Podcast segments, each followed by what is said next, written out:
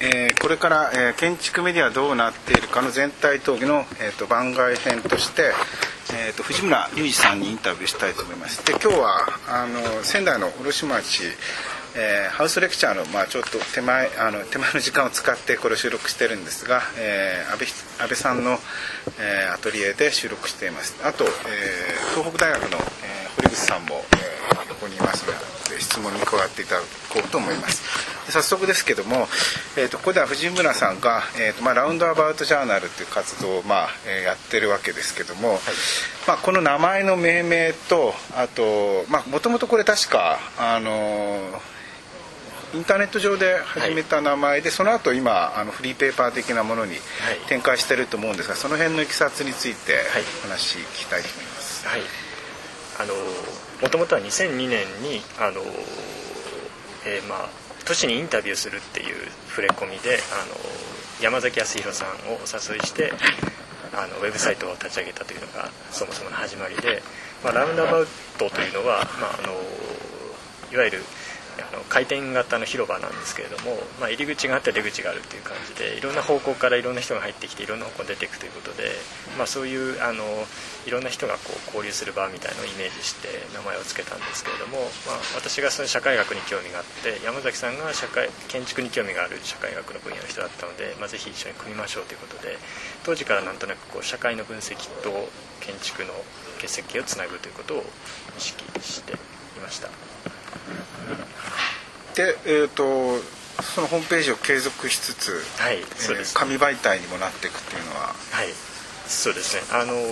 直接のきっかけは、まあ、あの2006年にあの新建築士であの1年間月表を担当させていただいたんですけれども、まあ、それを1年間ずっとやり続けて、まあ、私なりにあのなんとなくテーマが見えてきて、まああのえー建築的にはコンピューター化っていうのがあって社会学的には公害化っていうのがあるなと思っていて、まあ、その両方についてもう少し議論を展開していきたいなというふうに思ったのがきっかけででまた同時にそのあの、えーいろんな雑誌が休刊したりしてあのブログはブログですごくあのいろんなサイトがあるんだけれどもそういうブログの日常的な議論と、まあ、雑誌の公共的な議論っていいますか、まあそういう議論をつなぐ場所がないなと思ったので、まあそのブログと雑誌の間の媒体を作ろうということでフリーペーパーを立ち上げようとしました。でそれを始めたのが2007年ですね。それはあの例の、あのえー展覧会の時に合わせてっていうのがいそうですね、まあ、その展覧会も直接的なあのきっかけの一つでその展覧会であのたくさん配るっていうことを意図したんですけれども。今言ったあの建築の、えー、と中のコンピューター化と社会の中の公害化がそれがじょ実は結ぶのが工学主義の話になるはい。なってきてええそうですね。で、えー、と1号あれなんだっけ？1995年かなんかテーマにしてたんですね。はいえー、とそその意味でもこう、まあ、例えばラウンドアバウトジャーナルでこうどどういう特集を組むかだとか、はい。あるいは、えー、となんかマニフェスト的なものを出そうとしてるのかってその辺のこうなんか狙いというか考え方はどんな感じそうですね。最終的にこうなんていうんでしょう、まあ、世代としてのある種のあのマニフェストみたいなものを抽出していこうというのはあの狙いとしてあるんですけれども、まあ、まずは議論を共有するっていうことが一番大事だと思っているので、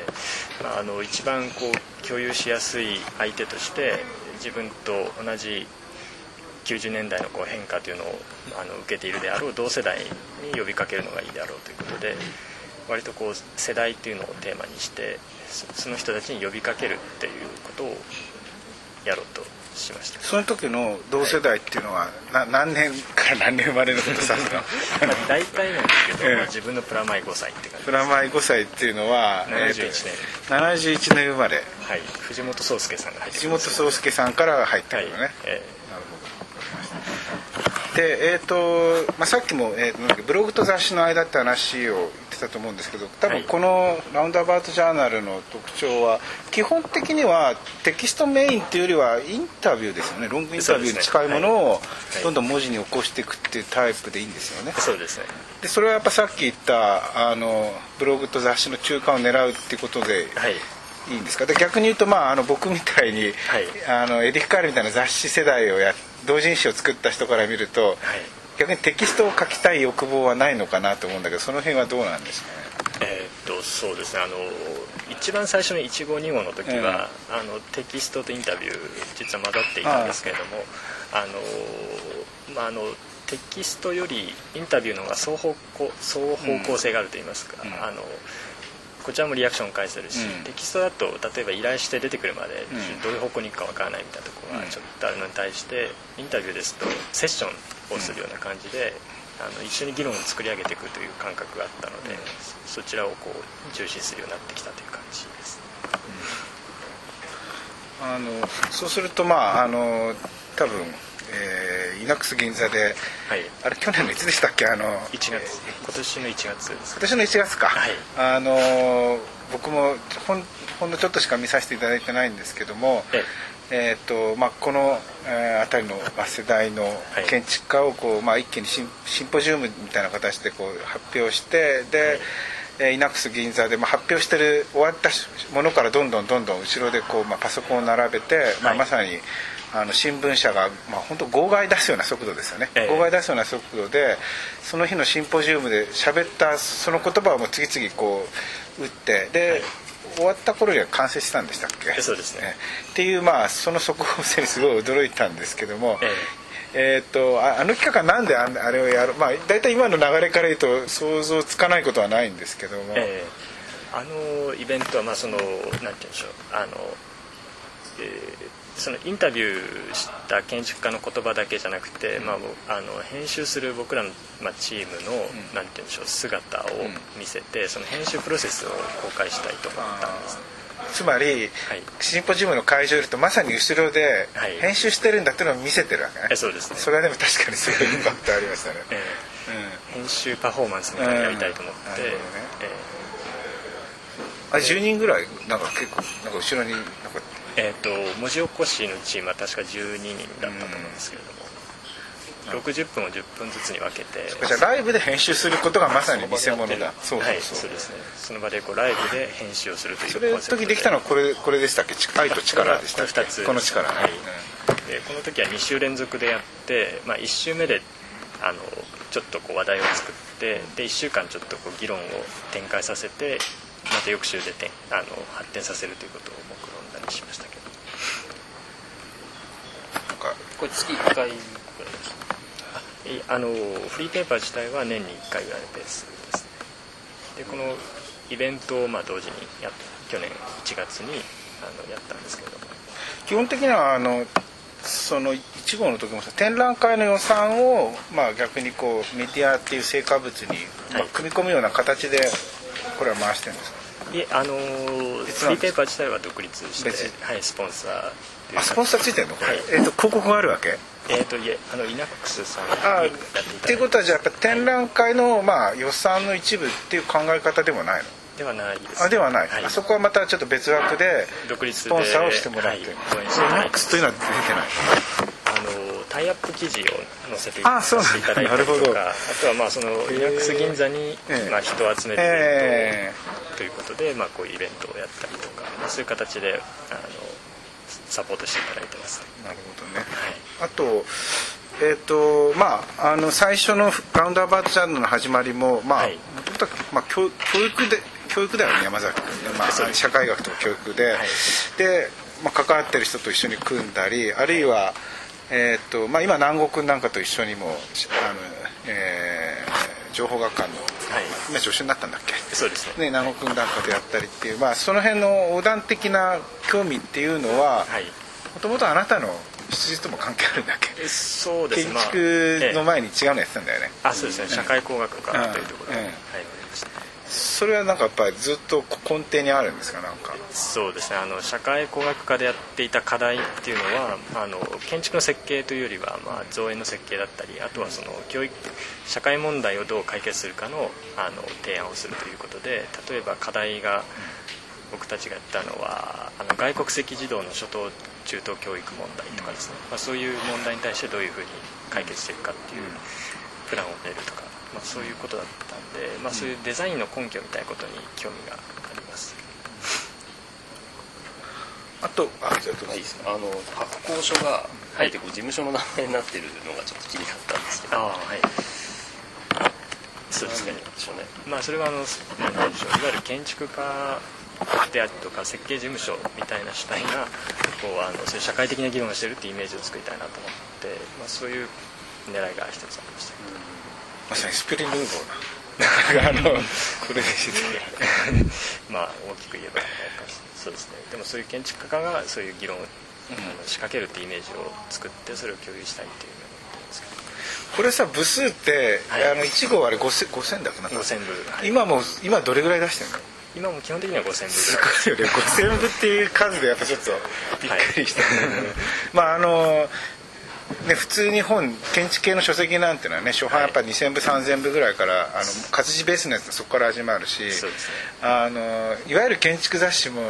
結構5000部だとね、ええ。あの実は相当な数はい。だし、ええ。いやこの部数の多さに結構驚驚きましたね、あの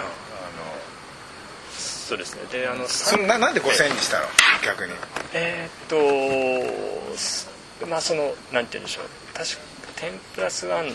であるとかそういう、まあ、建築雑誌専門系の雑誌より少し大きな議論にしたいと思ったので、まあ、それ確かに天ぷらしてるの多いですよね。ちょっとその全然多いね。えーまあ、そういうなんか量を意識したっていうのとあとまあ5000円ぐらいになってくるとあの本当に気楽に配れる。今どういうふうに配布してんだっけ？あの各地方の学校なんかの人は欲しいって言うと、はい。送料出したら送るって形してるの？どうどうやって？えーっと、え3号の時は、あの配布協力者募集っていう形で、あのただでね無料でですね申し込みいただいた人に。じゃあ送料はこちらで負担で、い。まとめて50ぐらい100部ぐらい送100って。部単位でお送りしてましたでやってみたら結構その、えー北は北海道から南は鹿児島までという感じでいろんな学校から来てでそこでこう初めてどういう人に届いてるのかが逆にこちらとしてはリサーチできたという感じ。で、あとまあもう一つあの今建築雑誌の編集員でもあの藤村君にすごい活躍していただいてるんですがそこでもはい。建築漫画っていうまあコーナーを特にあの、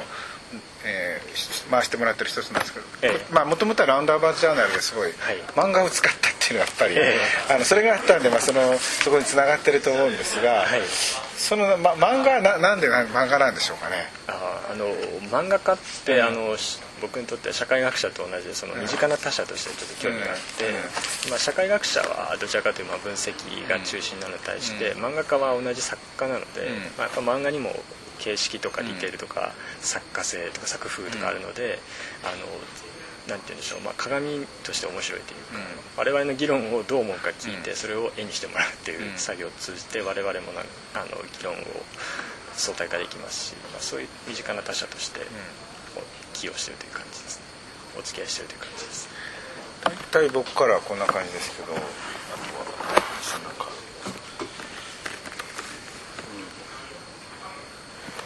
これはでもあのフリーペーパーを出してることとかイベントとかブログでも書かれてるんですかご自はい。身で雑誌でも記事として書いてえそうです。ねですから、まあ、そういう意味ではメディアミックスするような形なんですけれども、こっちはインタビューベースがやっぱ多いんだよね。そうですね。インタビューベース。あとじゃあえーっと最後になんだっけ。あのーまあ今後の展開というか、はい。どどどどのようにラウンドアバウトジャーナルは行くんですかね。あの例えば、はい。どっかのね雑誌社がええ。こう商業誌としてお金出すからええ。乗らないとか言ったらどうするみたいなの含めて なんか展開はなんか。あそういうそうですね、まあ、あの雑誌かなは、話があればもちろんあの面白そうだと思うんですけど差し当たっては、あのえー11月に事後を出して、うん。で、えー同時に書籍を出そうとしていて、うん。まあ、それもインタビューっていうことをテーマに書籍はまあ出版社がついたやつだよね。あそうです、うん。はい。それが11月に出します、で来年の1月にまたあのライブラウンドアバウトジャーナルの,、うん。あの2009というのをやるんですけれども、まあ、私たちとしてはこういう活動をあの2010年までというのをとりあえず目標にしていて、であ10はい。うん2010年までにこういったことを継続的にイベントとフリーペーパーと、まあ、その他のメディアということをやっていこうと思っていて、まあそこまでやっていくとそれなりにあの初期の目的である同世代とのこう議論の共有というところが達成できるんじゃないかなというふうに考えています、2010がとりあえずまあその一つの。はい。よろしいですかじゃあ今日はありがとうございました、どうもありがとうございました